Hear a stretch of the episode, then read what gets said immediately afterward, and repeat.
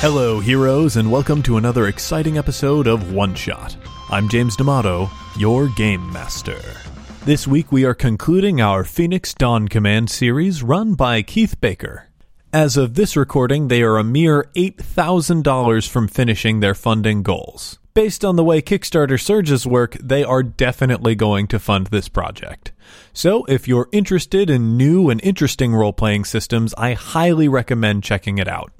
In case you missed our first episode, Keith himself describes Phoenix Dawn Command as halfway between Eberron and Gloom. It's a card based dark fantasy system where you advance your character by dying. JPC and I, in particular, had a lot of fun recording this episode. If you want to get in on the Kickstarter for Phoenix, you can follow the link in the show notes or go to Kickstarter.com and search Phoenix Dawn Command. And with all that out of the way, let's get to the show.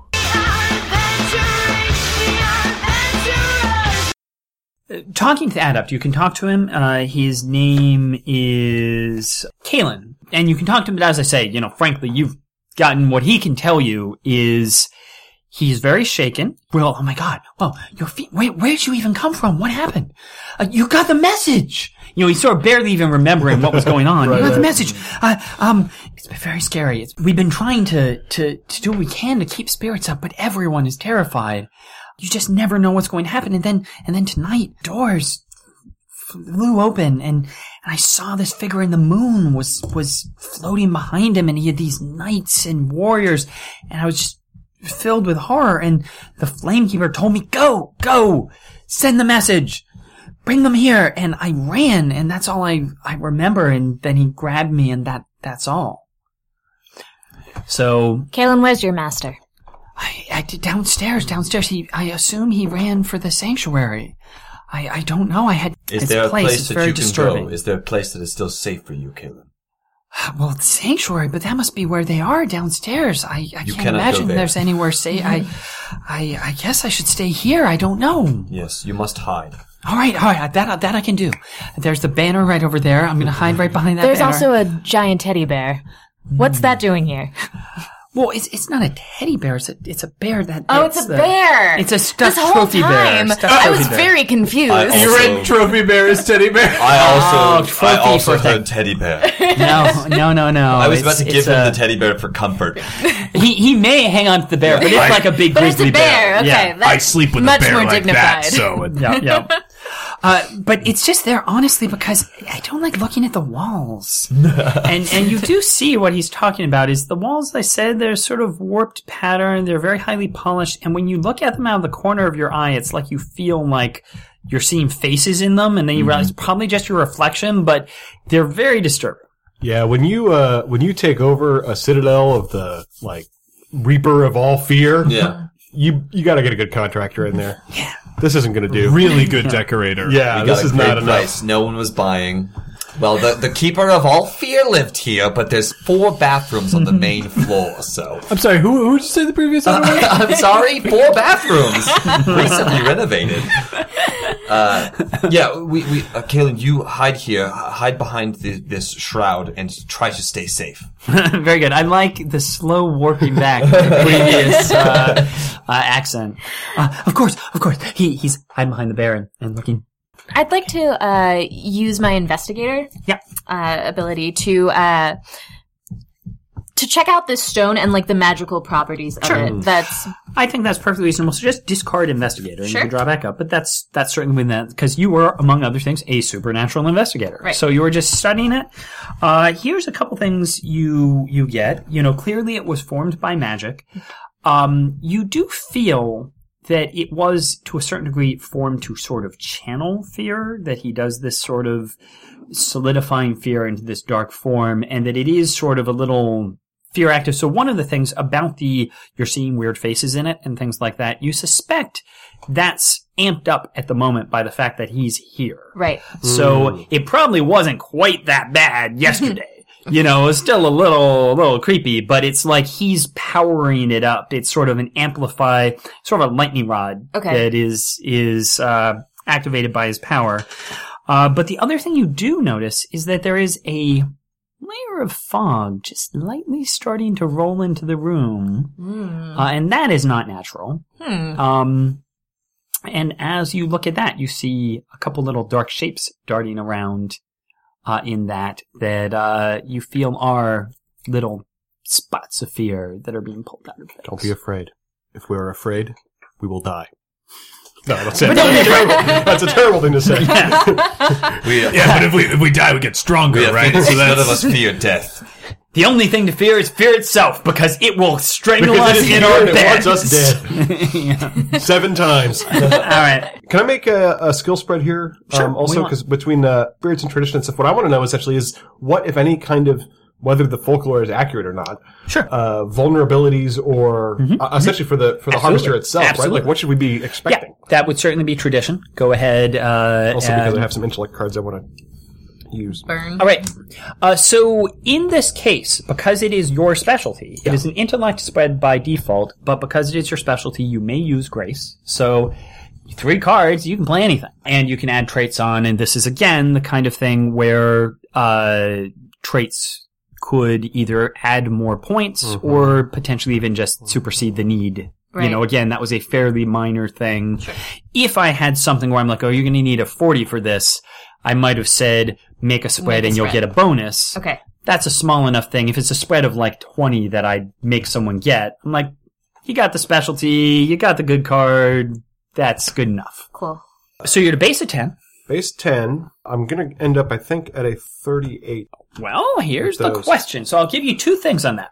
38, you could bump it up to 40 with two sparks, mm-hmm. or also just turn over to elegy. You don't happen to have anything in your hand like a trait that, because you are clearly someone who could offer Right. insight. I love the I love the idea. So this that- was that where, for elegy, example- secrecy and and Right. yeah yeah This is, for example, if you had investigator in your hand right now, you could Right. totally say, well, as an investigator, I've seen stuff like this before. Mm-hmm. Boom, that would push him over the edge. But do you have anything that A seems like it might apply or B that you actually, you know, you could have something you don't want to use and that's fine. Um, do we have a specific thing that we're trying to get out of it? What I specifically want to know actually is is both like what to expect that it can do and what to expect that it doesn't want us to do. Like strengths and vulnerabilities, essentially, Okay. from folklore or from whatever. Yeah. So I'll contribute uh, a, brilliant, brilliant deduction, deduction. to Nice. Okay, so I'm going to add, Nice. let two things happen here. First, two is exactly what you needed. it. Right. So you're thinking about it and you're like, it seems to me, if I recall the legends right, there was something, and you know, and you step in with the last, of course, and uh, add that in. I will say that I will also, you can use that effect if you want. But let's resolve the Let's first resolve part first, first, and yeah, then you can then decide. we'll Brilliant deduction lets her burn a spark to ask a question if she Oh, wants. nice. Okay. But let's start with what you do know. Uh, so first off, definitely what you know is that it is the nature of these fallen. They feed off of fear. And so looking specifically at the Dread Knight, you know, the whole thing is that you were not going to be able to kill him as long as the adept was afraid. Mm-hmm. So basically, if you had continued to fight him physically, you would have just had the same thing happen, and you needed to break his connection to the adept Right. to to do that. You drove around that by just sort of grabbing him spiritually. But I'm saying that's one thing is that it is the nature of them that they use people's strengths to make them stronger.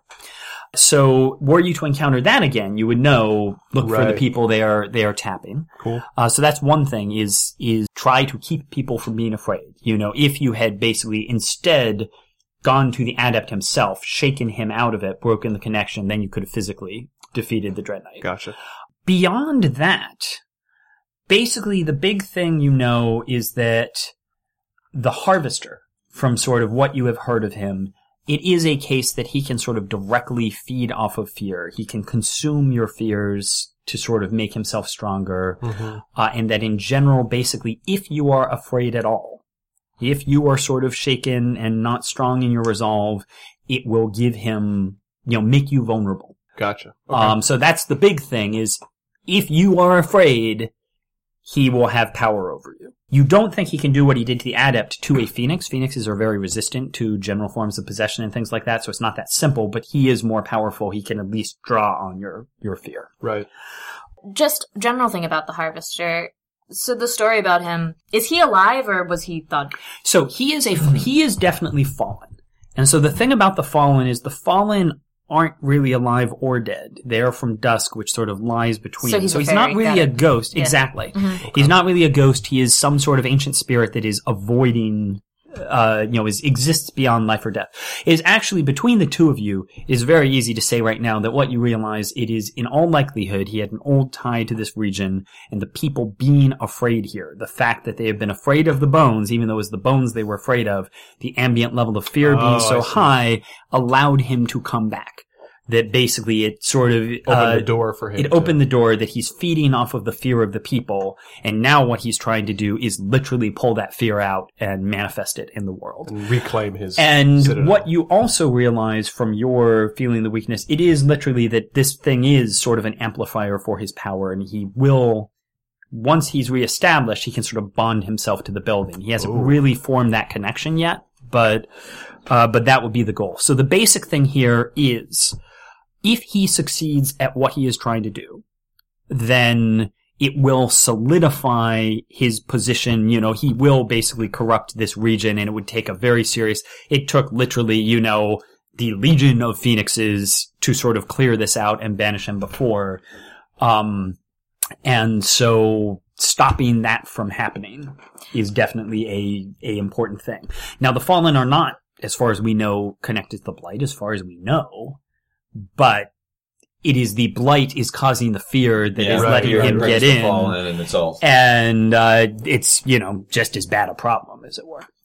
That's. I, I'd like to ask him. Okay, ask a question. So, um, uh, so long as the castle stands, will he always like its signature and things? Is it Is the castle with- the problem? Is Yes. what you're saying? No. So uh, partially, the the castle is sort of a focal point for him. right? Physically destroying it might be very difficult. It is essentially a, a magical castle. thing. what the phoenixes did was they put the hearthstone there and essentially tied it. So that in and of itself is a blocking point. Right. You know, uh, but basically, even with the place, it would need the fear of the people to make a difference. One of the things that you could say is, however you resolve this, if people continue to be extremely terrified, it would be possible for him to come back again in the future. So one of the things is assuming you survive this, assuming you do everything, you're gonna want to try and make one hell of a don't be afraid. Bravery Speech. seminars Exactly. and bravery posters. Um, so, but basically, destroying the castle itself, assuming it was possible, that wouldn't necessarily Sure. break it. That- it's not- more of a bond to the isn't him. region. Right. But the castle helps, you know. Cool. And as I said, you got fog rolling in. Slowly. Coming from the the exit, uh, I'm Yeah. assuming. Like basically, it would appear there's only one exit. Mm-hmm. Uh, from what you've seen, it is just sort of a winding hall that goes down uh, to the downstairs. And what you assume is, well, there must be more fog outside. You know, we're probably sort of getting a foggy hallway, and it's starting to push its way into this room. There are small fears in the the shade. I don't know that the acolyte is even safe here. I certainly, well, yeah, that's a good point. There's uh, little other option. We we have to leave, and we have to venture forth, and we cannot take him with us. Down the stairs. Bamf. All right. so, uh, what's your plan? Are you just going to all charge out? Are you going to send someone ahead? The hallway outside is wide enough that you could go two by two. This is not obviously as restrictive as going through the flame. I mean, you're all on the scene, but you know, go ahead if you want and lay out your I wonder if, uh, order? if if we should let Elegy go ahead and I'm gonna scout it out. yeah, Nice. sneaky sneak. Okay. Uh, under these circumstances, go ahead. So, so this is this falls under spycraft, just Right. being stealthy. Uh, so go ahead and and give me a spycraft spread. Uh, by default, that's grace. You can use intellect as well uh, for sneaking. And again, essentially, as long as you get a high enough number, it means you are effectively hidden. Uh, and you know, you, I'll include sort of noticing details and stuff like that. Sure. Um. So I'm going to throw down a trait. So my assassin training, Oh, and that'll that- give you, in Yeah. fact, good enough. I'm just saying, between spycraft and assassin, you know, you creep out, you're hidden, uh, you're casing the drink, draw it back up, Thanks. uh, and she just disappears, you know, nice. bam. You creep out into the hallway. The floors of the area are hidden beneath a layer of heavy fog. Uh, the mist seems to distort sound. You can't hear your own footsteps, but you do hear other sounds, whimpers, sobs, cries of pain. You think uh, it's hard to, to tell what's coming from downstairs and what's simply in your mind. You specifically, having a little experience with this, think that these are probably memories. These are things that happened here, or again, touching on those fears, you know, things that came out of people. Right. And you see the dark shapes, which again, you now recognize, and looking at them closely again as you're creeping, you can see like each one is actually an individual little shape. You know, it is an isolated, tiny little nugget of fear Right. As you do, you do hear sounds, but you hear sounds and it's, it's actually people sort of shouting orders like maybe an imperial commander of the army and you realize that this is actually an imperial legion come to get you as a Shadowvar, that they're hunting down the Shadowvar Oh no. uh, because you are clearly responsible for the blight. and you realize that they are coming for you and your people.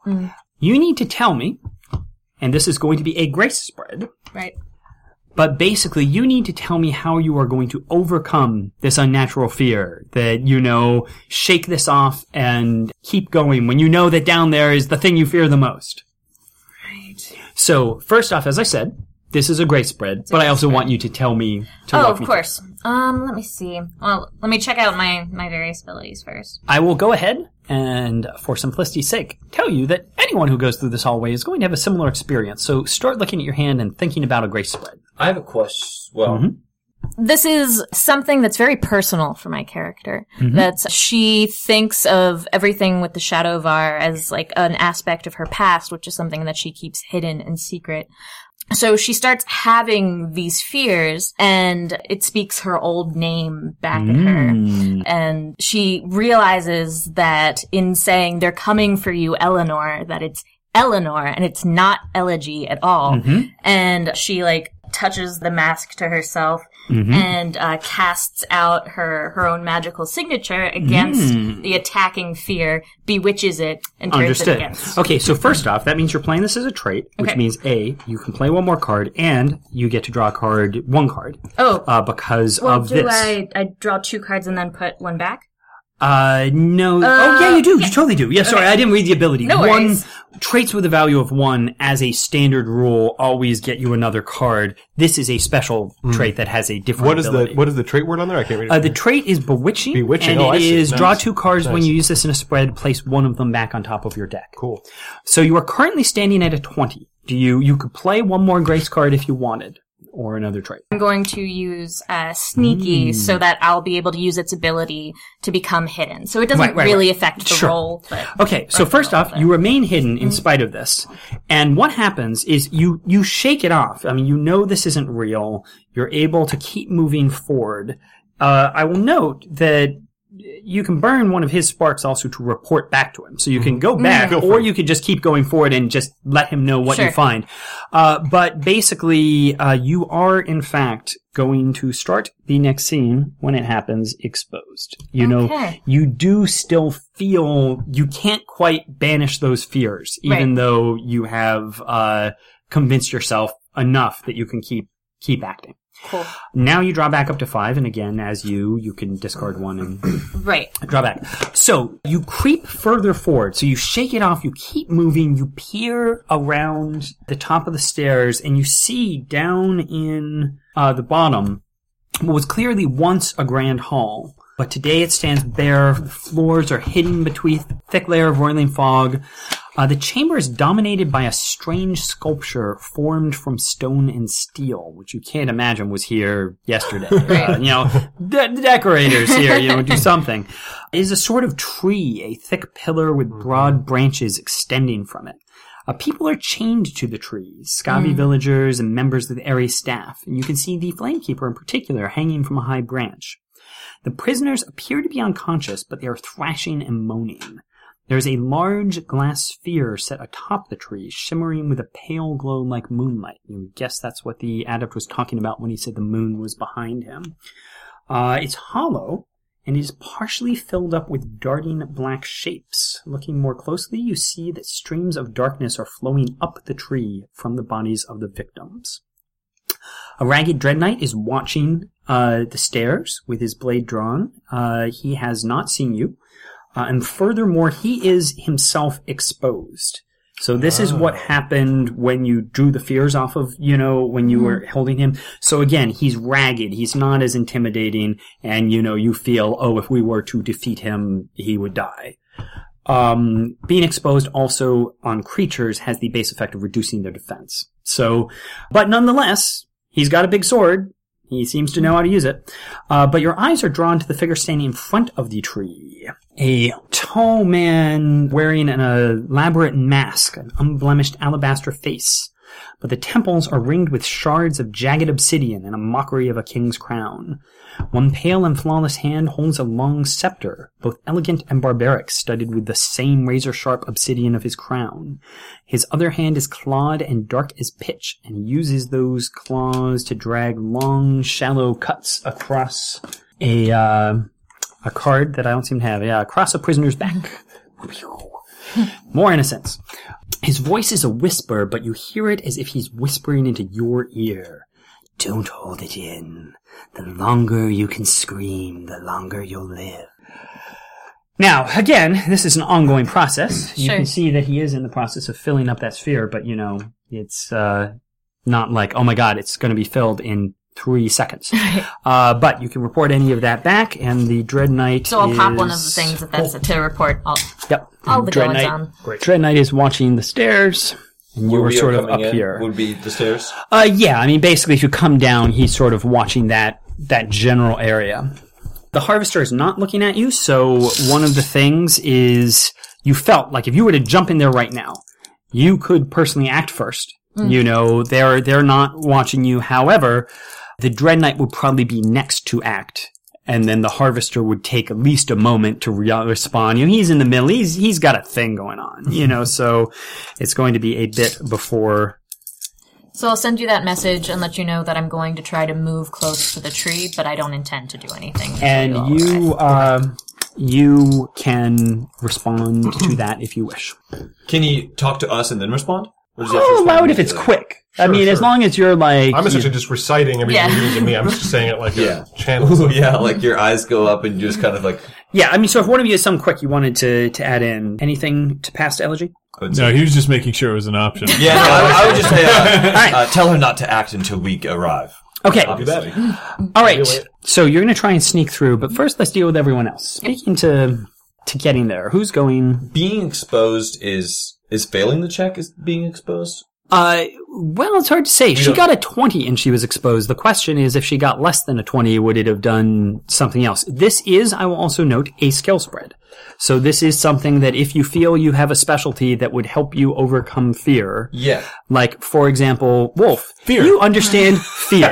You're all about fear. So your fear specialty obviously helps you overcome fears. We can go two by two down I the also passage. get Uh, well, and frankly, at this point, I mean, it's it's two by two sort of to the when you finally get to what you have to do. We don't really have to Okay. clearly parse it out. I think we should try to go as much the three of us at once as possible, My, so we don't chain ourselves out. Even though we'll go in a different order. But right. my idea, and I'm not sure if this is if this works, but can I use my leadership specialty to either assist people or in place of everyone else's roles to kind of like stave off the fear through my leadership?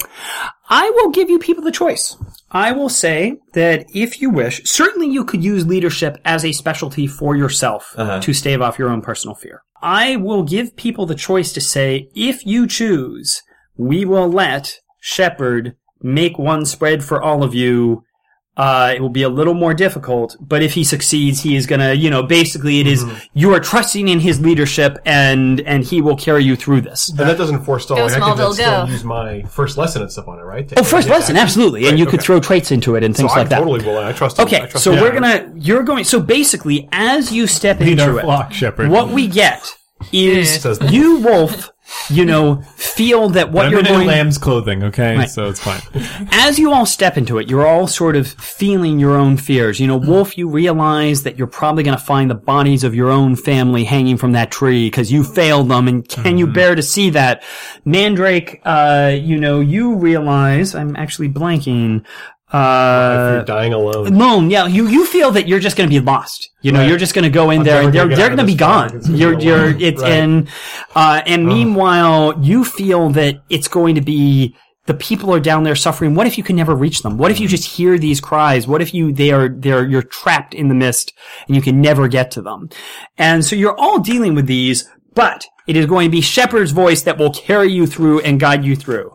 So you have an immediate plus 10 and you can use strength cards in this and grace cards. So, Okay. so basically any sort of inspiration and such is traditionally grace. Because it is your specialty, you may use strength as well. So now here here's a question. Since he's making the check for all of us, are we allowed to contribute with uh You can contribute with traits. With traits. Again, if you had a trait that is, I am somehow, you know, uh, adding this to this, you could do it. And you can obviously use your first lesson.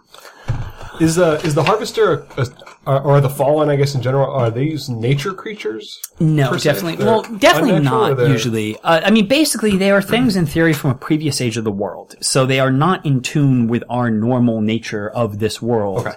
But maybe they were once, you know, and certain ones would be more, there might be one who is like a forest spirit because that forest existed when she was around. And, you know, it, it really varies between them. All right. What do we got so far? Yeah.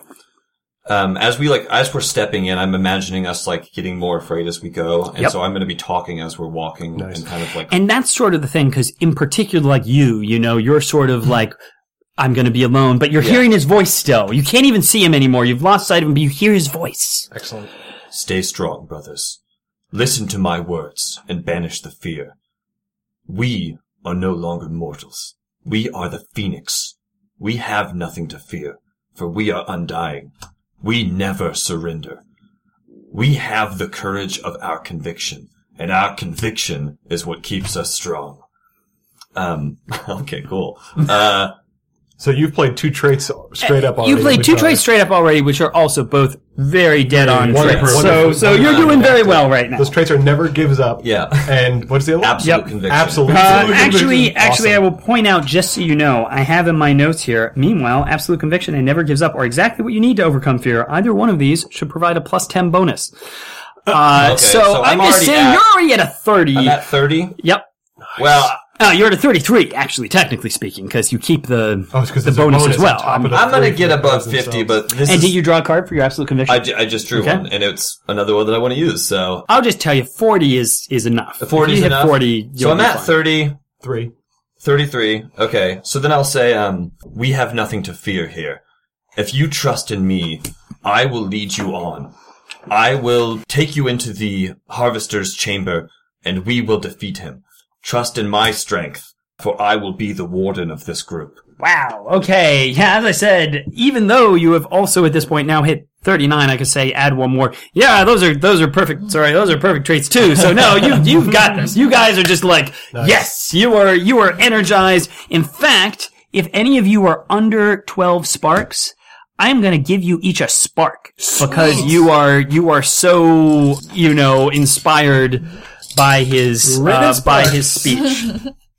Um, and and so That yeah, that was that That's was awesome. that was the stuff is what we're saying. Now, meanwhile, back to Elegy. So you wanted to try and creep down there. You're hidden. Right.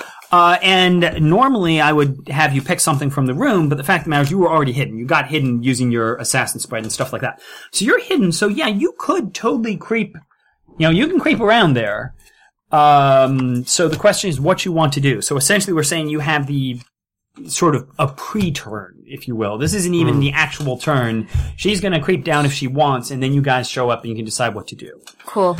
Um, so in, in the pre-turn, I'm going to, uh, head to the Tree of Pain and, um, use psychometry. Okay. So, uh, I'm, I'm touching it and I, I'm feeling all of the, the Sure way thing. that arcane energy spirals in it. And I'm trying to, um, I can burn two sparks to read the history and purpose of the object. So Nice. I'm, I'm Sure looking thing. for weaknesses. Okay, so ways here's what's going to happen. Uh, we're not really, again, we haven't actually, Yeah, we haven't technically actually- Mm-hmm. entered combat. So first off, you've sort of sneaked through, and you were behind, you know, the, the innocents are basically the tree. So you've crept by, and it's pretty creepy because he's just standing there torturing people. and as you get close to him, especially since you were already exposed, I mean, you like feel your fear growing. Right. You know, it's, his presence is just sort of palpable, but hold it together, you creep by him, and you touch the tree, and first off, you do feel that this is something he literally just grew up here Right. a moment ago. He pulled it out of the, the strength. It is, again, a channel for the people's uh, pain. The big thing you get is really more about the ball. You know, it is just a thing. So there is no like obvious direct weakness in it. You can't just sort of knock it down or something like that. But you do get the sphere at the top. So the sphere at the top is what he's using to contain. It's not actually glass. It just looks like it. It is what he's using to sort of contain the fears that he's channeling.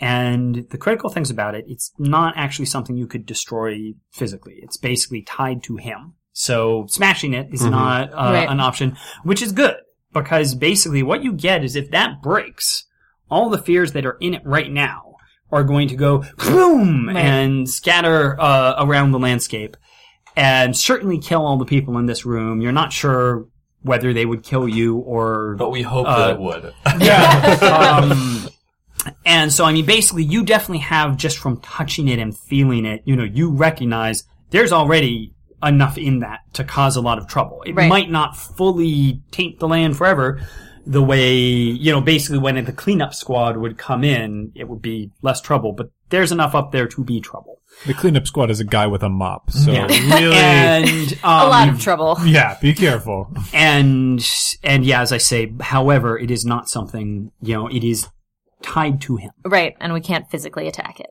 Right. Good to know. Well, you could. I'm just saying it would be a wasted effort. right. Um. So you've got that. Draw back up. Uh. And now, who would like any of you? And this could be you as well. Where's the torch? Ah, right here. Who would like to go first? I, because of that that, that So you're pool that I basically can create, all up- I'd argue I should go Oh, first. that just happens. So, so Oh, really? now that you are here, everybody go out. It didn't happen last time because, because I was you physically weren't not there. present. Gotcha. But as long as you were there, so everyone just start. Let's just put you all up here. You're up upstairs. We don't have to worry specifically yet uh, about you. She's down there. Yeah, but, there. Uh, so you're all sort of right at the top of the stairs, waiting for the action. And yes, we will go ahead. As I say, you can take one of these either as a spark to add to your pool or to draw a card. And so that's just there. okay.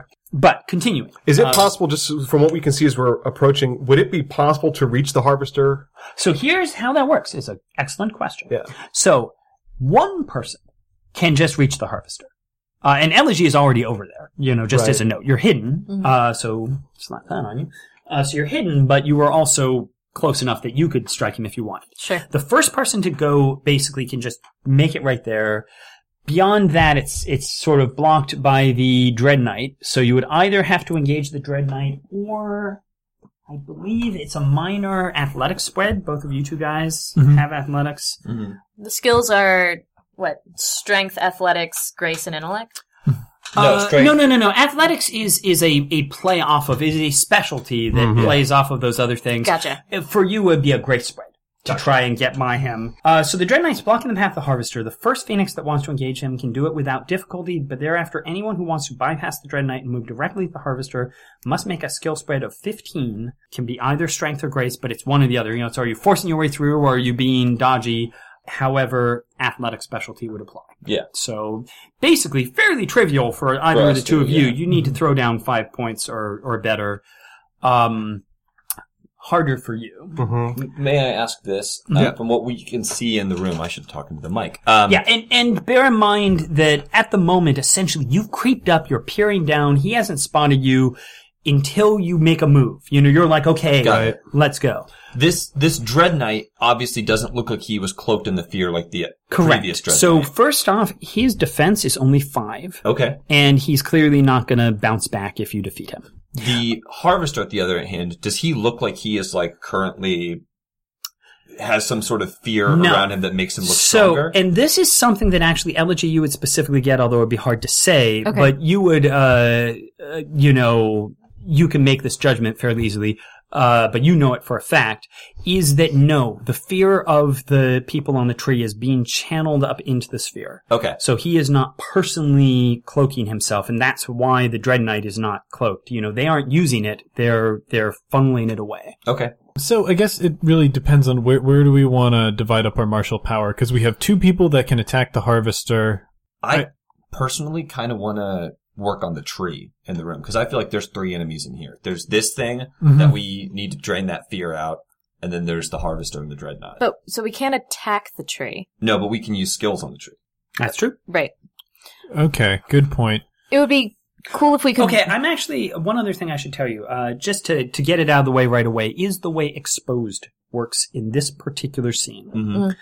Uh, and this isn't something you could have helped her with before you started. I'm saying once the action starts, uh, is that exposed in the scene is a natural fear. hmm Uh, it has its usual effect, but as you have learned, which is why I'm telling you this now, Yeah. uh, being exposed does mean you may be vulnerable to the harvester in certain ways. Hmm. If someone is exposed, there are two ways to get rid of it. You can get rid of it by hitting him. Basically, if you strike him, you will drop any exposed condition. You're sort of breaking his power over you. Hmm. Or you can make a spread to, uh, sort of as you essentially just did. Uh, and in fact, if she'd been with you, Yeah. I probably would have taken it off of her because you just did that amazing thing Yeah. uh, to inspire someone. That is a grace spread. It is a 20 is what is required to make someone non-exposed. Diplomacy or leadership both apply as specialties. So basically, the two of you in particular are fairly good at shaking other people out of being Great. afraid. But you can't shake it off yourself because again, it's unnatural. It doesn't make, you know, logical sense. If I'm if I'm targeting another leadership um, Mm-hmm. spread against the the tree to try to make the innocents Mm-hmm. less afraid, would that affect her as well? I would say no. It has Okay. to be specifically because you're trying to. Again, it, it isn't uh, logical. The challenge you'll have doing that to the tree is that the people are unconscious. You know, Oh, they are okay. basically having nightmares. Sure.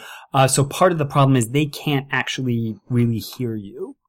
Uh, now, it could be you could try and wake them up or something, Yeah. but I'm saying that is the challenge here is that, and it's part of why they're not even really aware of the harvest. Even though he was talking to them, he was just doing that sort of Sure. the butcher talking to the cow sort of thing. What are what are your other uh, specialties? Athletics, endurance, leadership, and war. I think I might be able to make it if I spin this right. If I'm interpreting this shaman card that I have correctly, hmm? I might be able to make it so that because I'm planning similarly. I want to be able to rally people because I don't have the martial power to really bring to bear to to get the harvester. I think the way we want to get him. Uh-huh. Honestly, um, just jumping in on that. Yeah. Frankly, something to do with spirits would be more relevant here because Well, I have the essentially, specialty. right, I'm and that's what I'm pair that saying. shaman, no, that's yeah. what I'm saying is Oh, that basically okay. The people are unconscious, but this is clearly tapping into their spirits. And so what I'm saying is something that is, I'm working with the spirits and whatever is going to be more relevant than trying to cheer the people up because they are not, uh, Gotcha. they are not currently aware. So I'm, The- I'm saying you're right gotcha, on. okay. Your, So your, the- your idea is good. the spin that I want to put on that essentially is I want to tee you up. I want to go in there and get them so that they can't use my spiritual ability so that they can hear you. Okay. Right? So that I want to just get them so that they can hear some of the space around them and open the door for you to use your leadership and that stuff on. All right, so it sounds to me like uh, rather than everybody scrambling to attack the big boss, everybody else is going after the mission, which is great because I'm going to go murder the harvester. Okay, Alright. but but maybe you should first take down the Dread Knight before he gets all charged up. No, maybe you you- Maybe Uh, I will. I will jump onto this to simply say from specifically what you learned. You know, Yeah, this is not think something I would normally say. easily take that What. Mandrake I'm too far knows away, is that the and they're Dread Knight can't charge up off of phoenixes. Right. That uh, and the people being unconscious, he can't charge up off of them because it's all about them seeing him and being like, he can't be beaten. Yeah. Right. Uh, so I'm just saying, you're not sure the Dread Knight can charge up. yeah. You I, have know, a, I have a plan for him um, anyway. okay. Although technically, if you wake all the people up, maybe. Yeah, no. Uh, okay, so, So he's, his defense right now is a five? his defense is a five. So who wants to go first? I, I think. Oh yeah. Well, you it's- want to you want to prep the room? Yeah. A Okay. Little bit. Prep the room. Okay. I want to see if this works. Okay. I'm Okay, very curious here. so you're stepping down. Are you trying to get close to the tree, or are you just going to sort of do I'm- this I'm from across actually, the room? I'm actually going to, uh, uh, because of the way that I'm, well, I'm essentially going to make two actions out of this hand that I've got. But the first thing I'm going to do is spend one of these to draw a card. Absolutely. What happens if somebody's double exposed? Uh, in Anything? this circumstance, nothing. Uh, I will note that for you guys, if you're double exposed, you are going to lose a spark. I think you just go to Metatopia. Aha, Oh, it's a double exposure. nice. I got it. Double I got exposure it. plug. That's awesome. Uh, I will say one thing, actually, Elegy. While you were up there psychometrying the tree, Yep. you actually do lose a spark. Like you are the fear, you are having trouble fighting it off, Sure. and you're doing it, but it does drain you. You know, just being that close to him, Right. it's like it's just hard to um, to fight it off. Just trying to figure Uh, out the and order of also, operations here. we are starting the cycle now. So Elegy has not sort of technically acted. What you did was, you know, a Sure, sort a of whole pre-turn. pre-cycle getting up Gotcha. Where's the torch? Uh, where is the torch? Do I have it? Yes, I do. Okay, I quickly just walk through the things on the torch. Yes, please. The tree plane is the tree itself. Uh, layer of fog. The ground is covered by this big layer of fog. Uh, discarded chains. People in chained up. There's a pile of chains lying around. There's also a fallen chandelier. Not fallen as in the people, but basically, hey, there was a chandelier here, and apparently it got knocked down when you put the tree up. So there's a big chandelier on the ground. Uh, you know, moaning prisoner could be any of them. Uh, and again, whether that's using it physically or using it because you're inspired or, you know, however Yeah. you want to do it. Uh, blood, a bottle of Scavi ale, or a ray of moonlight from the high window. Nobody take the moonlight. Okay, okay, so there you are, sir. Let's see. Hmm, which one of these is most? Uh, oh no, I know. I know what it is. I think. Uh, I don't know if this is. I, I'm I'm I'm torn here between uh, uh, an order of operations question in terms of what will be most dramatically suitable. I have in mind, but I don't know if I'm cutting myself down mechanically by doing it in this order. So uh, uh, I'm going to need a little bit of help here for a second. Sure. I'm going to go with the uh, layer of fog. And I generally am of the opinion that you tell me what you're doing, as long as you do justifiably use it. I'm happy with you saying I'm using the layer of fog and drawing your card uh, Okay. before you have fully engaged in, in the action. But you better use that layer of fog. Right. Well, to give you an idea, I mean, it's it's it still is largely cosmetic essentially, but what it is is that when I come in with the bare head Mm-hmm. hood back over my head, um, uh, uh, uh and s- like uh, uh, stirring the fog as I come, right? Like I'm kind Mm-hmm. of low to the ground, and I'm, but I'm not hiding myself or anything, right? I'm not hiding in the fog. I'm just in this sort of, uh, I'm presenting this almost fearsome image to the Dread Knight, knowing that that's not going to actually scare him per se, right? But what it is Right. is I'm showing this this process that then I rise up and I reveal as I'm speaking. There are no monsters here. Mm-hmm. there are only creatures. There are only people. Fear exists only in the hearts of the courageous. We find courage by overcoming fear. And I put the hood back. Any one of us can do it. We all can do it. Fear is not our master. We are its. It is a thing that we control. And as I'm speaking, the fog is receding from me because I'm buffing myself up Mm-hmm, Absolutely. and I'm not getting, I'm less and afraid. frankly, honestly, because the, the fog is sort of a manifestation, it is. It sort of Oh, Yeah. pushes yeah. back from him a little. Nice. Um, well, I'm going to sp- uh, spin some traits here like crazy. Um, so to do this right, uh, so the, the, the order of operations here is first I'm going to step up to the Dread Knight. Yep. Um, and as I'm speaking this way, um, I, uh, uh, I put, I, I will say Yeah. one thing.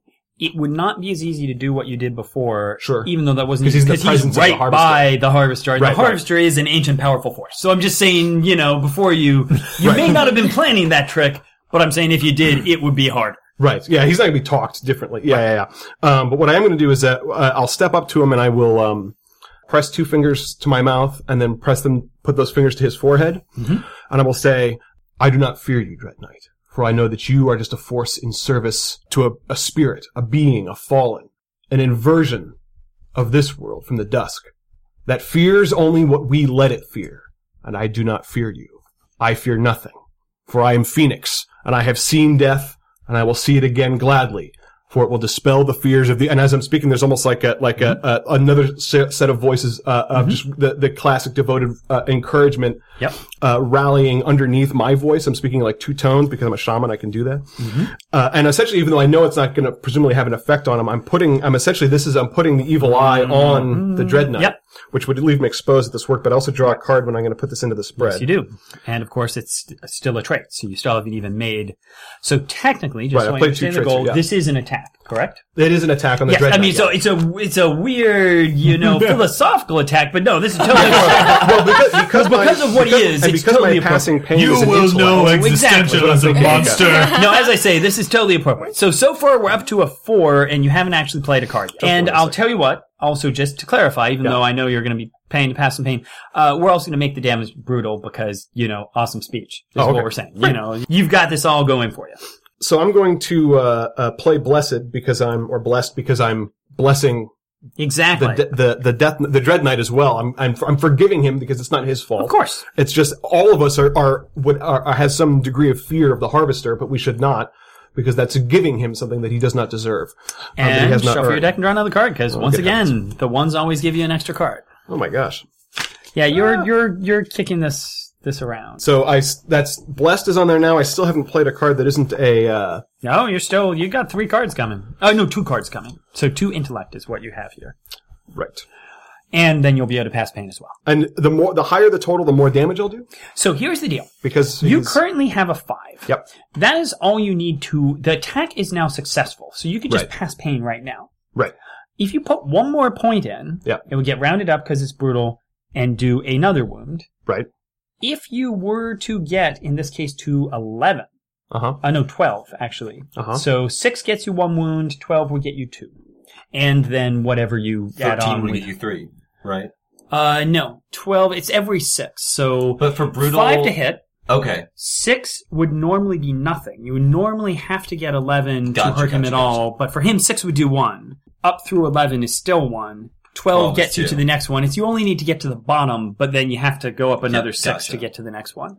Uh, so your numbers are um, 6, 12, and uh, 18 for doing wounds. Passing pain, of course, you've Flat already got. those. You Right. know, you're already there. So th- to help me out here, just so, to make sure I get the math on this right, those are the two I'm going to pay for passing pain. Except you can only do one with passing pain. Plus one, is it? Plus one. Rank Uh, plus one. Uh, rank round down. Plus one. Is zero? We're rounding to zero? Yes. Really? All right. Basically, it's Um, the equivalent of uh, previously. We were saying uh, it was your rank divided by uh, divided by two, uh, rounded down, but everyone started at rank two. So yes, Oh, at, I see, at rank okay. one, you were Okay. only supposed to be able to pass one one. And if you don't like it, you can go die and Yeah, be exactly. stronger. Then you well, watch. um, so okay, so that uh, uh, five seven because I'm also uh, uh, I'm doing this in part because I'm using the shamanic power to open the ears of the innocents, Right. right? So that they'll be able to hear all this that's happening. This is me just laying the groundwork Yep, of yep. showing, demonstrating the lack of fear and the power that I get from it. So that seven plus eight is fifteen right there. Well, boom. I think that puts us to twenty-one. That was, I think, what I got. But I'm gonna go ahead. Actually, you're one point short because you can't use the evil eye in its normal way. Okay. I'm gonna count that. No, as an sure, I'll extra- spend a spark for it. That's no one. problem. All right, boom. Well, and spending a spark would do the trick anyway. So, uh, okay, so discard all those, and so 22. now, what I'm curious about before I three- figure out exactly what all that I'm doing is that No, no, does not three from not him. from not from us. Oh yeah. oh right. That's. I was wondering. I'm like, why are you at four? okay, so first off, How much damage does that do to him? That is going to be three from the attack itself, and then passing pain will Is the do one? another. How many points would I need to destroy the Dread Knight outright then? Uh, that would be another six. One, two, three, four, five, six. You can do it. I will do it. Out of sparks. Not out of spark. I'm not out of sparks, but all those points are coming from my sparks. So you do just not? step Yeah. right in and just, you know, again, you bless him. You same as before. He's sort of dissolving into this inky uh, mist. But what happens there is Oh. that the mist starts to dissolve away, Mhm. and the harvester just sort of reaches out and sort of does this.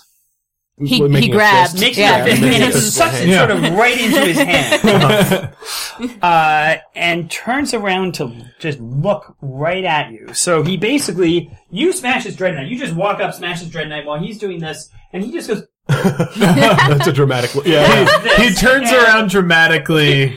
uh, and it sort of explodes out across the room. For a second there, he might have burst you into two song. are still high up. You know, you're really out of this range of effect. However, you just feel against. He just smacks you with this fear. It doesn't have any concrete effect, but you are exposed. You know, suddenly you're just like, "What if I'm alone? Oh my god, I'm alone!" Right, right, right. Uh, and you already being he's he doesn't Yeah. even really know you're there, but you're in the uh, the burst of it. Again, your fear just draws up and sucks the spark out of you. So it is still your turn. Oh, good. Using, di- uh, uh, I mean, it's actually just my specialty, but diplomacy, spirits, and healing have this kind of interaction Sure, sure, for the one level. Um, what I want to do is showing that even though this is effective, and then I say, um, uh, I see you, Harvester. I know what you do. I know how you feed on fear. And like everyone in this room, I am above it. I Mm-hmm. can master it. I am not afraid of you, no matter what happens to me. Uh, since I haven't drawn yet, Okay. Yep. right? So it's a uh, That's skill 21. spread, so it's plus that. Yep. Sure. It's 25, right? Well, here's what I'll give you for that. Again, the people can't really hear and such, but uh, Elegy. That's what I'm trying to do is Yeah, I mean, break even her. though you can't see her and stuff, you know she's there, and you're speaking to her, and yeah, you do. He's reminding you, yes, we have nothing to fear, and yes, that will break you. awesome. Cool. I'll Thank separate you. her. Thank you so much. Cool. Um, now the other thing is right. This this is at a what is that? A 28 with the specialty. Yeah. Oh, because I still need to hit him with an attack to do it. And this was a skill spread. You know, this was Right, right, right. I think that's it. I think it is. I'm trying to That think was of a way to use my last three sparks. Demanding turn. I, Now- I didn't think I was going to survive that turn. My, my whole thought was, look, yeah. I'm not even afraid of death. Poof, Now, and then as I'm a done. note, uh, normally the Dread Knight would act right now, but hey, he's gone. So that means you actually still have around. You know, the Harvester has basically grabbed the Dread Knight and threw him back in your face, but he Right. still hasn't really. He's now just sort of looking at you and just saying, "Oh, what do you have to offer?" Let me taste your fear. But he's taking his time about it, so someone wanna else could go- go. So who do you want to pass this here torch to? We're trying to we're trying to figure out. I, Right. I don't, Algie's I right don't, by him. Yeah. I don't that's- mind going last if that's okay, I think you, the dr- most dramatically appropriate Yeah. to free everybody. Uh, that's. Do my attacks have to be with my combat style, or could I utilize lore? So this is the thing. If Yeah. it is an attack, Right. if you are literally trying to sort of harm him, Right. then it uses your combat style. Okay. You could make a lore spread to try and do something that is different and interesting. Yeah. Uh, but if it is literally, I am trying to cause him harm, it is an attack spread, even if, you know, what he just did there was really a sort of spirit shaman Sure. spread, but he did it as an attack because what he was trying to do was to defeat the guy and banish him. Okay, so I am not interested in attacking anyone. I'm now that the Okay. innocents have been kind of peaked. Yep. Uh, I have a story to tell them. Okay, so do you want to tell that story, or do you want Wolf to charge in and Yeah, smack so I'm gonna do, I'm gonna do a big attack. So it's either You should do your yours is more dramatic, isn't it? it's gonna be more dramatic, but is yours is it would it be good to have that moment of drama after you tell a story? I think it, let's do it after the story. Okay, so Great, tell so that story. the So tell the story. so let's see. You've used the layer of fog. You're going to use the ray of moonlight. Um, the tree of pain that has the orb. Yep. Does the orb count as a part of the tree of pain? It is part of the tree of pain. The basic point about the orb is, to a certain degree with these elements, I generally am flexible in how you use them. I'm saying you can't just be like, oh, I grabbed the orb and run off with it, you Oh, know, yeah, sort of yeah, thing. Uh, but if you're saying I'm trying to study it or reach it or whatever, you could use that as part of the tree, yes. Okay, perfect. So, um, in using this, I forget exactly what this gives Gives me. you a do I- card right it away, boom. a card. Okay, cool. And it might give you more if, if I like how you're using it. Okay. Um. So I, uh, now that I'm no longer terrified, um, I say, I recall a story about the moon. Now, I will say, telling a story and telling, Mm-hmm. attempting to tell a story that has dramatic impact, uh, will make you not hidden. Are you okay with Oh, that? I'm very okay. I mean, I'm just saying, you're I'm going stepping to out of the. sure, sure. First, I'm going to climb up into Okay. the branches of the tree. Nice. All right.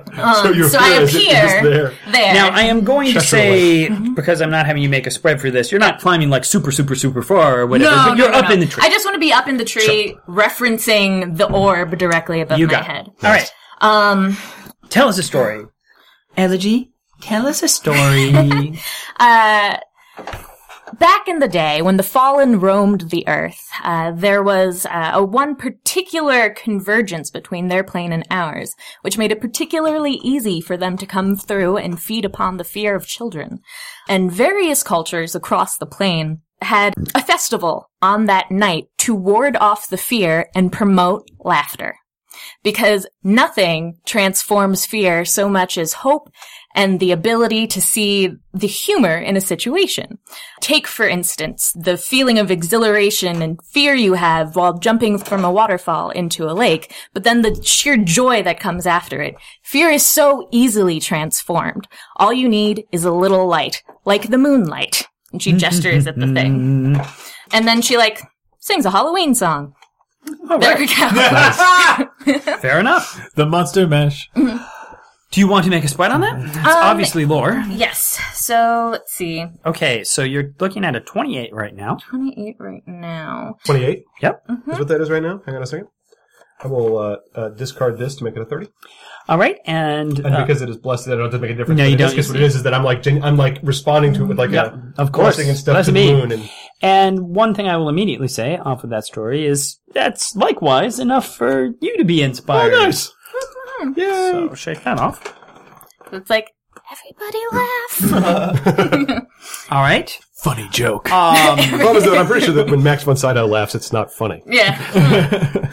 I think for the rest of the fight, actually, for that, you got a 30. 30 is pretty good. For the rest of the fight, you can actually try and inspire yourself to get rid Oh. of being exposed. You know, normally I was saying you couldn't do it. Basically, you can try and laugh it off. You know, she's, she's reminding you there's a thing you can do to get rid of fear. right. Uh, so that is a concrete effect of that. And the harvester is definitely, I will, I will have him take one wound from that. I mean, Nice. that weakens him a little. Sure. It wasn't what you were directly trying to do, but it's the little side effect. Right. You know, again, as you know, the heart, the, the fallen are affected by belief and that affected him a little. Do you have anything else you want to do? Um, I don't think this turn. Okay. Uh, so discard if you want to discard one, then draw back up, and again, as shrouded, you get to do that one more time. But to begin with, before you draw, you can discard one card. Okay. And he does now go. So you've been mocking him, dispelling his nights, and telling little stories, and so your story is about the festival. I think he steps away from the tree. I think he's going to step up to you Excellent. because you're up in the tree and he Yeah. doesn't want to he he's doing a thing that is a physical thing and rather than try and climb up the tree at you he's going to just walk up to you and say yes i remember those days well and i remember how their laughter turned to cries of pain and agony and attempts to smack you with his you know his obsidian uh, Right, scepter staff. Yeah, yeah. uh, so that is an attack with a value of 18. Now, I will tell you, it is not a very powerful attack. I mean, he is just whacking with the staff, so it is very accurate, but this is not like, oh, this is going to kill you with one blow. It'll hurt. 18, you say, huh? 18, I say. Cool. When he acts, you feel the tension in the room rise a little, but you're, you're not afraid. You're all laughing. You can take Uh, so I get it's a I have a grace defense, two cards. I'm going to play eight and five is thirteen, and because one of of them the is heart of the Wing. wing. If anybody wants to say spend a each Spark? each each spark spent by one of you would add three to my total. So if two of you pitch in a spark, Pitching he a spark. fine. Yeah, I'll pitch in a spark. Might And then I get say this, these things. I'll let it connect. I mean, I, I just sort of Right. take the bullet. and say, I'm not afraid of you. Very nice. So he doesn't like that. All right. I should think not. Um, and past that torch, we got uh, So- Wolf and we got Shepherd. So Wolf, you're up next. echoing down the hall. The the hall is sort of shaded and dark, you know, like when you were walking through that horrible fear aura that we had to go through. It was very dark in there. So you can't really see anything in there from the inner room. And what you hear is a low calling moan it almost sounds like uh, from a horn down the hall as emerging with the face of the fallen that uh, that he made a pact with who was the lord of the hunt. Mm. um uh, emerges wolf calling on the horn. Mm-hmm. now we talked a lot about fear but i think the frightening animals are the most exciting to hunt. The fear is what makes the hunt worthwhile and a wolf always hunts the most valuable prey. And he enters the room and that thin beam of moonlight comes in through the room and it connects with his eyes, which are all herbed up right now mm-hmm. and dilated. And the moonlight reflects off it with that same glowing reflection that is characteristic of the Lord of the Hunt. So in that moment, the harvester is staring at his ancient enemy, the Lord of the Hunt, the Lord who he battles with constantly as an immortal. And Uh, to start with, I'll immediately give you a plus three for that. That you know, essentially for this round, he is exposed. It's just for this round, but for that moment, Nice. he knows fear. Uh, so plus three to your spread, uh, in addition to whatever you do. Oh man, awesome. And I'm definitely gonna go into rage right now. Rage. Okay, so you can play three uh, three strength cards, and of course you can turn any one card into strength. And Plus you could still spend one of these like to draw a card if you wanted to. That's true. Would you like another Oh card? yeah, I would absolutely love another card, and I'll, I still have to draw the card for the moonlight. Yep. And don't forget, you can make multiple attack spreads. So, and I'll give you the the plus three for any spread you make this this turn. You know, basically for this turn, he is shocked. You know, you have thrown him off. So right now, that means to hurt him at all, it's a ten with your brutalness and such, and to uh, so it's 10, 15, 20 are your sort of key points. Okay. Let's see. So for two, I'm going to turn uh, this grace into uh, strength, and I'm going to use an eight strength and a seven strength. Wham! Nice. Okay, so we're already up to 21 right there, Yep. which is already three wounds. You could either make a new spread at this point, or if you wanted to, or add traits, or, you I, know. I love adding traits and making it one big attack. Uh, I just dramatically, that's Sure. always my favorite. So I'm definitely going to 25 is our next number. Grace of the Hunter. uh, Okay. I will draw an extra card. Well, that's what I'm saying. Is okay. That's not normally a draw an extra card, but it is here because you're the hunter. You know, I mean that is that is appropriate. Okay, so we're at a 24. You're not just a hunter. You're the hunter. Yeah, I am the hunter. And I, so I have lunged towards him. I'm doing my characteristic, uh, taking my two knives, stabbing them into either side. And I'm going to say he is reaching out, uh, with that big clawed hand and he's like grabbing my throat, you know, trying to strangle me. And I lean into being strangled to bite him on the throat, uh, with reckless, uh, Absolutely. with reckless Okay, so now you are one point off from another wound. So we're 29 right now. Yeah, and I, I think with that, I'm going to Spark throw it on in a spark point. All right, so just give me that. And okay, I will say How many was that total? You just hit five? Yeah, I will say that that is the single biggest attack spread I have actually yet seen. so here is what happens. You charge in. He is terrified. He's, he's, you know, again, he has never known fear except until this moment. and you just drive the blades into him and rip through him and just blood fountains out of him, except that his blood isn't blood. It is in fact fear and again flows out across the entire room and Oh, no. exposes those who are near enough. It is still your turn. With all of that, I throw my head back in a howl towards the moon as I sort of, like the fear is dripping down Mm-hmm. the sides of my throat. I, I, I don't think it's appropriate to do another attack after that, I- so I I'm think that's gonna, pretty solid. I'm gonna end the turn there. Nicely done. Mm-hmm. All right. He is just shaken and you know, you can see you've almost torn him apart. He's he's shaking actually. But you've driven this in and he realizes, you know, he just reaches out at you with that hand. You said mm-hmm. he was grabbing you and Yeah. you're biting him through it. But he says, no, only mortal. And you did not live up to your bargain. Did you? Did you save your family? And All I asked for was victory. He Um, didn't tell me where it would come. Ooh, nice. So here's what I'm gonna actually say for that, just cause snappy retort time. That basically it's as he grabs you, he is pulling fear out of you. Fear is flowing out of your mouth. And he is sucking that up. So normally you would take four wounds from this. in fact, because you got the snappy retort in that it was just like, you're only gonna take three. Don't, Okay. don't worry about it. You're And fine. he sucks I'm all that, over it. It's, he sucks that right if I had these three And- wounds earlier, he would be dead. and he seemed, you know, he's he's stronger. He's, uh, uh, a little stronger, but you know, still not as good as he was. So, and now that brings us to Shepard. Okay. D- The condition of the uh, innocents on the tree has that changed at all? Are they still all sleeping? Still all sleeping. Gotcha. Um, Oh, and actually, there is one important thing. Um, when he just moved there, he actually did steal a spark from everyone who was exposed.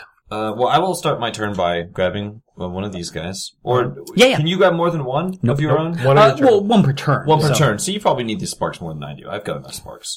Yeah, Yeah. because You're if he keeps draining, you're in a bad way. So dead. yeah. Eh, I'm alright. Well, then in that case, I can. I'll just spin one and draw a card. There you Okay. Uh, as I walk down like the stairs, uh, I'm, I'm going to kind of like slowly pace uh, down the stairs, and I see some uh, chains that are lying on the floor um, that were like discarded from the prisoner, and I'm going to, uh, as his hand is like choking, uh, choking around like your neck, I'm going to like casually, um, as part of the attack. Uh, grab some of the chains on the end of my stick and kick them up at his hand, um, like wrapping around his arm, making it look incredibly easy. To go. address Nice. Makes it look easy is the trait. Yeah. I love it. Uh, so as I, as I flick that around him, I say, Harvester, I pity you. You feed on the fear of all of these people. There is no true courage in that. Face me. I will be your mm. opponent. And mm. I'm going to also burn a spark and add my current health, and he has to attack me. Ooh. Which is very important since you're the only person in this room who is not exposed. Yeah. And his ah. big scary attack, which we just saw, is only usable against people who are exposed. So that is very important. So yeah, he, he will add a, uh, I, I'll add my health, so five Okay. to that attack. So you are currently standing at a 11, Change, change. Yes. and you have not yet actually played one of your two. Now, does this legal does cards. this add to it? No, this doesn't. Yeah, yeah. add. Yeah. Even though it's a grace and it's not, and this is an attack. traits can add to anything? Got it. Got it. And honorable in this case with what you're doing, I think is an applicable trait. So as Okay. I said, right now we're standing on an 11 and you have not yet Yeah. played one of your two legitimate cards. Uh, you will you will face me, Harvester. I will be the warden of these people, and I will protect them. Uh, Still through applicable. the strength of my conviction. I'll, I'll accept it. I mean, again, you're striding up to him, and uh, so this is this is the biggest trait uh, rific thing. So, okay, so far So we're talking at 10, 11, 12, 15. and then I'm gonna add another fifteen on top of Wham! that. Nice. 15, so 30. You people are, are, are pretty impressive, is all I'm saying. Okay, now, it's not quite as strong, so we might see if we need help, because, uh, he doesn't have, you had dropped him already because of your sheer, so, uh, so basically, looking at our wounds, 17, 22, 27, we are now at 30. If we can get to 32, if someone in the, uh, the, the those wing could spreads. add two to a spread. Due to a spread, well, I can also spend uh spend these guys. Too. Well, and hang on. Well, first, as I said, Sure. you know, he's got, he's got the thing. So that's No, I what mean, he I does. Think, uh, uh, I don't know what I'm saving it. For. What do you think, Shepard? Do you want to use your sparks, or do you want me to? Because the problem is, all my cards are so much higher than that that it's it's like, a waste of a good card. Yeah. well, uh, he's got two health left on him. Spark it up. Oh, We've 'cause got you- Yeah. tons of sparks right, Yeah. now. If he's got two health on him, I say use your card, and then I'll throw. Because if he throws six, another, Another five in, five you can sparks. actually just drop him right Yeah. here. yeah. Okay. Yeah. Yeah. So I'll, So- I'll discard this five of grace. Okay, so that brings us up to exactly the number. So five more sparks. Yeah. If you've got them, do you? yeah, absolutely. Oh yeah. Then that's it. All right. So again, no tricks this time. You are uh, defeating him. So describe describe that scene. You stride up honorably. Yeah, so I threw the chains around him and he kind of like took his hand off of him. Yep. Uh, and then I kind of strode up to him and as I was like, as I was walking and delivering my speech, no, no weapon drawn, I kind of like let my, uh, my staff like fall to the ground to approach him. Um, and as I approached him, he kind of shrank down and I like got taller in comparison to him. And as I uh, picked up that, like, he was like feebly, like, kind of backing off, I just picked up the chain from the ground and like wrapped it around his throat and mm-hmm. then just started like choking and like squeezing on his throat. And he kind of like not even really defending himself, but to like feebly claw at his thing ah. as I like finished off my speech and like pushed him to the ground. And so you push him to the ground, you, you pull the chains and the chains suddenly go slack and it's as if looking at him, you feel like he's falling away from you. Except that like from your position, it feels like mm. he's falling away from you. It's like, you know, they're, mm. uh, and he's ah. just, and he's just gone. You know, and, uh, you've heard stories that's a thing Sure, fallen do, but he is defeated. Now, here's what immediately happens the people stop moaning and such. You know, you feel that they're, and you just feel like a weight just lifted from the room. The fog sort of is already starting to dissipate. You, you feel again just the tension in the room has sort of melted away and it feels like the people again, it's as if they were having terrible nightmares, but they're starting to wake up. But, Elegy, you're very perceptive. uh, you notice something right away, and in fact, something that makes sense to you specifically because of what you have learned. You also notice the sphere glowing like the moon. The glow is starting to fade, but the fears in it are still in it. The fear hasn't gone away, but I told you that the sphere was tied to his life force, and what do you know? His life force is in there. So, that sphere, uh, first off, we are in a new cycle. Uh, technically, this isn't really combat, so you know we can uh, just anyone. But, but the basic point is anyone can go here. But here's what's going on. Yeah. That sphere It's gonna is starting to fade. Uh, when it fades, the fears that are within it, which are not as significant as what he could have had, you know, this is not enough to completely uh, sort of bring the region back, but it is certainly enough to kill everyone in this room and to certainly continue to cause trouble in the region and be a problem. Uh, as for what you can do about that, If if combat is over, I'm down to one card. When do I redraw it? Redraw. Okay. uh, so yes, when when we hit a sort of non-combat moment, everyone go up to their draw limit. But we are taking this away, and you are only two sparks, so haha. Um, Good thing I use that spark. okay, the sphere. I say we run away from it in slow motion. and the last minute, we jump. So I am actually going to throw in a slight bit more, Okay. uh, which is as you you um you are choking him, black mist is just pouring out of the eyes Sure. and mouth of his mask as you essentially squeeze it out of him. Uh, and the mask itself starts to crumble and peel away. Uh, and then just as he vanishes, you particularly, not even so much the rest of them, but even as he vanishes away, you hear him whisper, This is a mayfly's victory, nothing more. My hooks are in this land and in these hearts.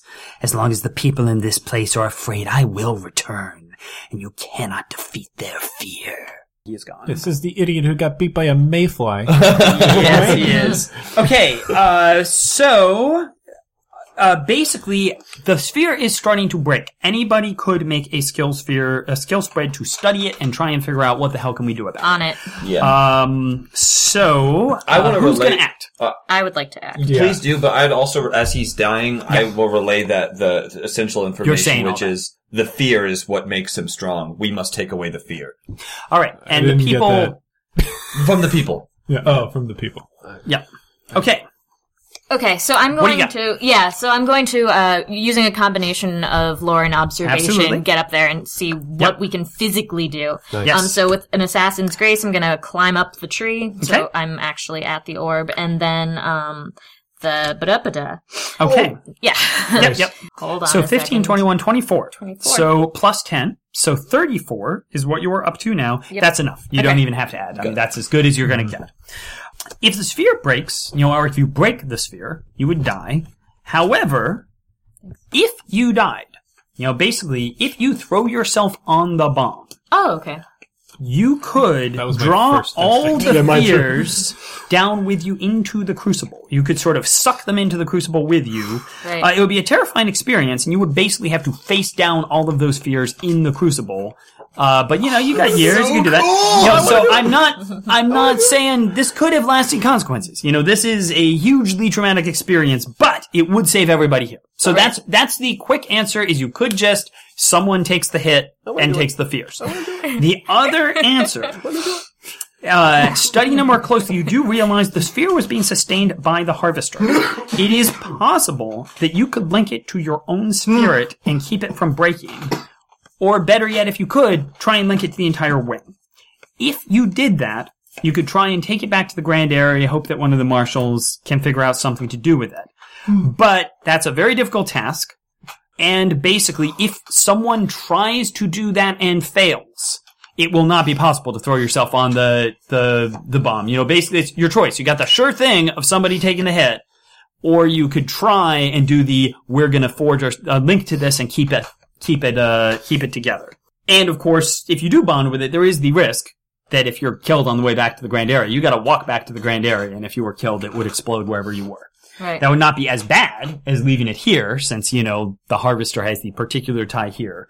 So the question is, and again, since we're not in combat, draw back up, Uh, you know, we're not limited in who can act. Are you going to try to freeze it and keep it with you, or is someone going to suck down the fears and take them into the crucible? God damn, it's so cool. You got you got to let me do it. I'm devoted. You Is gotta there, me it. there an option? It like is very devoted. Is there an option like there is with the the other one where we would all split the fears? Well, this is the point: is that well, there's no option like that. Okay. I mean, Gotcha. It just is wanted to sort of a quick. You gotta grab them, you know, while they're Yeah. there. The splitting the fears is essentially the if someone did the bonding, if they did it really well, they could try to bond it to everybody, not just to one person. I can take all of his damage and then jump on the grenade, and then it's just one phoenix affected by it. Yeah, I mean, we can certainly do that. I don't think I can help. it's a very devoted death. But I feel like I I, can't help, help with the other part. I don't think, right? Because you have to. Have, Not really. It would Cards be there. to- There is a way that you might be able to help. Uh, I'll explain how that happens if you choose that path. Sure. But uh, but it is it is one person making a core spread. Right. And frankly, lore and spirits are the two paths that are particularly logical for this. Yeah. If either one of you thinks that you could make it, I'm I'm for supporting that decision. I like that. I also just as a, I, I think the people who GM a lot in the room are like, let's just, no, let's tank somebody. Well, and the point I'm- is, this is Phoenix. So first off, the only reason you have the option Mm-hmm. to do the binding to the wing is because she made a good spread in the first place. Right. Yeah. So first off, I'm just saying should respect for a, that. well, no, no, no, but what I'm saying is for a lesser wing, that might not have been a choice. Mm-hmm. You have the option because you've studied it and have this idea. But again, I am saying that is a risk. You could try that and fail. And if you fail, it will kill everyone here, have lasting scars, possibly kill all of you as well. So, I mean, it is still the simpler, safer alternative. However, this other alternative would spare everyone, and you never know. Also, if you could get the sphere back to the uh, the grand area, it might teach them something. and I'd like to teach the people in this area that they can beat this. Oh, that's a good idea. That good. the only way out Ooh, isn't good. through feeding fear. Well done. What if we what, what if we screw it up? I believe in us. If we fail, we all come back with one level of bitter. this would be yes, yes. Basically, the throwing yourself on the bomb would be a very devoted death. The skill spread failing and everybody dying would be a kind of bitter death. Right. But so it's it's got to be one or the other in the sense of once she starts the ritual, it is a you know if it blows at this point, it's too late. So are people? You could jump in there and say, "I'm taking it," or you could. For, Uh, is, for could me, do it's a two-step process. So first, I'm going to do the first step, which is I'm going to take all of your data. Well, you can certainly do that. Yeah. And Just one spark gets that you way, all of it. That way, it is clear that if we decide that somebody's going to jump on the grenade, I wanted the. Right. Okay, so, So that's just saying. But, but I'm that. I figured that's the first thing I have to do. So if me doing that means that it encourages Elegy to start her ritual. Yeah. okay, yeah. you're like, no, nobody's dying here. Nobody's dying today. That we can take these fears and show people how to transform them into good feelings, and we can heal this land. Okay, so here's how this is going to work. You are going to make a spread. Mm-hmm. You can add to it as normal with Mm-hmm. your devoted link, or if you had a particular uh, trait that was appropriate. But beyond that, and it turns out it's quite convenient that she's the one making it instead Mm-hmm. of Mandrake today, uh, because each of you can tell me why you believe in her, why you feel you have a connection to her, why you think she can do this, because this is all about sort of your bond to her. Awesome. So we are going to start with the core of your spread. Okay, so it's going to start with the brilliant deduction that if we start showing people that they can overcome their fears very physically, that we can perhaps even bring back that holiday and uh, make it so that Everybody they don't laugh. fear the harvester at all. We're gonna have a big laugh in. So and that'll that be awesome. this town will be this this area will be haunted by him, but he won't be a scary ghost anymore, and that lets Absolutely. me draw up a card. Um, that's also uh, I I'm touching the orb at this point and Mm-hmm. know that we can like if we can just gather this sort of energy, uh, psych- psychometry style, we can um we, we can sustain it. I'm going to give you five points total uh, for the brilliant deduction, just because Okay. that that's certainly helpful. So you're up to 11 so far, Okay, and you're up to 21 because this is a lore thing. Right. So you're at 21 base so far. Keep going. twenty one base. Um, then I'm transforming. That into intellect Hold on, can I do any of? This? doesn't, It really do apply. anything. You've done your doesn't you've done your apply. thing there. So So 21 base. base plus so 41. 41. Okay, so 41 already I'll just tell you that is good. enough to definitely. You've already got it secured to you. The question is, can we secure it to the wing, which is We should do much it to the wing, safer? yeah. And you know, it's basically in terms of getting it back. If it's just her, if she dies, then and it will sort of draw off your sparks and stuff like that. If it's the wing, you're gonna pretty much be safe. So we're at a forty-one. So I want to start with Wolf. All right. Tell me about your connection to Elegy and why you believe she can do this. I've seen a lot of things. I've been around for a while now, and I've seen how the world's changed. I'll admit, back when I was running things, world didn't look so great. People died all the time, people fought all the time, and as much as I hate to admit it, the Empire's brought about a time where people don't have to worry about walking out on the street, getting stabbed, put down. And it's because of people like her. People who share stories. That information permeating the world is what keeps the world civilized. And I might not be comfortable with it, but I know she is. That's good. I'm not going to tell you numbers just yet, but I'm saying It's good. It's That's good. good. It's good. that that's solid. Uh, Shepard. Okay. Uh, so while this was happening, Shepard, there was this, uh, this moaning prisoner. Shepard was down, like, kind of comforting them in their sleep, placing his hands upon them and getting them to subside. Um, and as, uh, Elegy is starting her, her chant, her, her, her spell, I guess, to keep, to bond this to her. I was wrong about you, Elegy. I judged you unfairly when we first met. In my time, the Shadowvar, my people believed they were thieves, killers, spies. You care about the people. You care about protecting innocence. Our paths are aligned. You can do this. You can save these people. Excellent. And last, Mandrake. And this is where I hope you're going to be like, you can't do this. Don't- Fuck you! I jump on the llama. It's really cool though, guys. I go smack her in the back of the head, disrupt her focus. In fairness to him, it is really cool. if anyone can do this, it's you. No one could do this. I jump on the grenade. Just for what it's worth, I can add a plus four to that because I have both this card and the Oh, card that nice. does it on its own. So All I'm right. Cool. first So- lay that down. First, so just to close my gap a little bit before I have to. Right. Um, I uh, uh, uh, I walk from Wolf to Shepherd since I've just taken Wolf's uh, injuries. I walk to Shepherd. I put my hand on his shoulder with just sort of boom, dick. What a dick! Don't. No, I, say, I, I, I, I nod, right, agreeing, and I say, "It is true. I thought it was not within any of our powers to do this, and I believe that that is still true. But it is within all of our powers to do this. The lot of us, the wing together. Not just Voltron, not- assemble!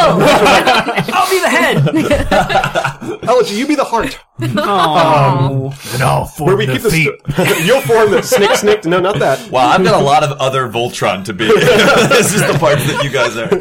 Shepherd, you be both legs, both arms, and tail, Torso. trident.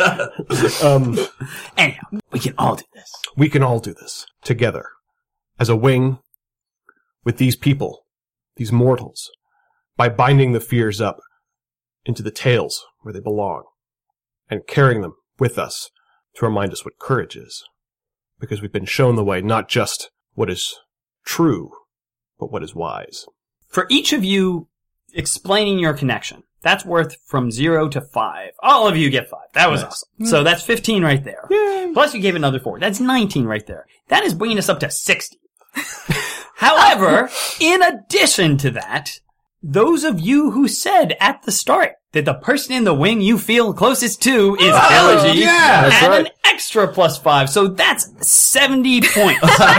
so this does two things. First off, Rocks? the sphere is in fact bound to the entire wing, uh, and that means it's you're gonna get it back to the area. Because I mean, basically, if it was one of you, it would drain your sparks, and like for example, if you bound it, you just die tomorrow before you got back. Uh, between all of you, you will be able to share that burden. That will be fine. The fact is also that it's so strong If you did not have such a strong connection, it also might have drawn other forces. Other things tied to the blight might have been like, what you got there? Right. um, so It's a cool basically, super weapon. yeah. So basically, if it had just been on one of you, it was possible, but it would have, there would have been an excellent chance it could have gone off just somewhere else. Yeah. Right. But here you have just a really strong connection. You will be able to take it back to the area where they will be able to study it and, you know, perhaps learn something. And plus, you're taking it far away from here. So, uh, but beyond that, under normal circumstances, there was going to have to be a second now make a speech to inspire these people. Mm. But I'm sorry, that was so inspiring. and plus, since everyone made such good speeches, I don't want to have to put you on the spot. That was They just beat Um, fear with the power of friendship. but I'm just saying that And yes, story. you You're know, doing a silly space dance. given given that your goal was that mm-hmm. you know that was what you were trying to do was mm-hmm. inspire the people in doing this that again as they are waking up as you are helping them out of their days as they are coming they're seeing this and they see you know the phoenixes join together and again you just strengthen this fear. It's just a glowing golden globe uh, that you also shrink it down. I mean you just sort of carry that in your hand and it just again fills them with confidence. And again with a 70 you have instilled the people of Blackstone with an undying confidence. This will shield them through the dark times ahead for years to come, and their courage will inspire others who come to this place. So you have indeed secured this against the return of the harvester. So, uh, Nice. so you have in fact defeated fear. Take that, mayflies. Um, I learned that I don't have to die alone. Yes. yeah. But here's what I will say. So, congratulations. You have successfully completed this mission with nobody dying. Although, wow, one So We're of so one close. health level Uh, is two as close as stars, it could yeah. get. You have inspired the people. You know, they are certainly like, they, they cheer, you know, they get the place back together. They, I'm sure you would help them tear down this tree, Yeah. which is, you know, Sure. not too hard now that he's gone. But, you know, get the place back together. They're inspired. They're going to keep this place strong and safe. They're ready even to face the bones. They, they, they can take anything after seeing that. But there is one other thing. And unfortunately, you won't be able to hear that one other thing in the standard one shot archive. Well, heroes, that's it for one shot this week. But don't worry, we're coming back next week with a very special recording of Legend of Five Rings, done with Michael and Caleb from the RPG Academy, and run by Jim McClure from the GM Academy. And William Muma of More Games has commissioned a series of episodes run in Pathfinder for his Imperium's role playing setting. The L5R game is dramatic to say the least. You won't find the regular one shot humor peppered throughout the episode as you normally would come to expect. However, our Imperium's game is most certainly a familiar one shot product. So, whether you like high tension drama or the good old fun of one shot, you'll be able to find it over the next month. One Shot is a joint production between Tenpenny Press and Peaches and Hot Sauce. Peaches and Hot Sauce is a Chicago based comedy network with tons of great articles, videos, and podcasts for you to enjoy at peachesandhotsauce.com. Finally, that music which is right now swelling up over my voice is Be Your Own Pet with Adventure, courtesy of Infinity Cat Records. See you next time, heroes.